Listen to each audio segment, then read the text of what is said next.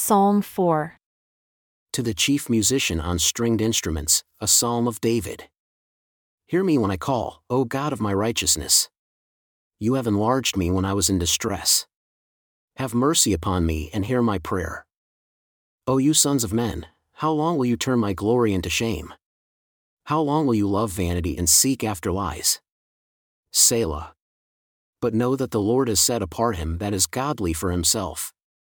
The Lord will hear when I call unto him. Stand in awe and sin not.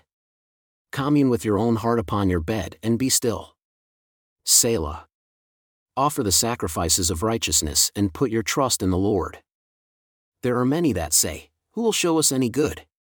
Lord, lift up the light of your countenance upon us. You have put gladness in my heart, more than in the time that their grain and their wine increased. I will both lay me down in peace and sleep, for you, Lord, only, make me dwell in safety.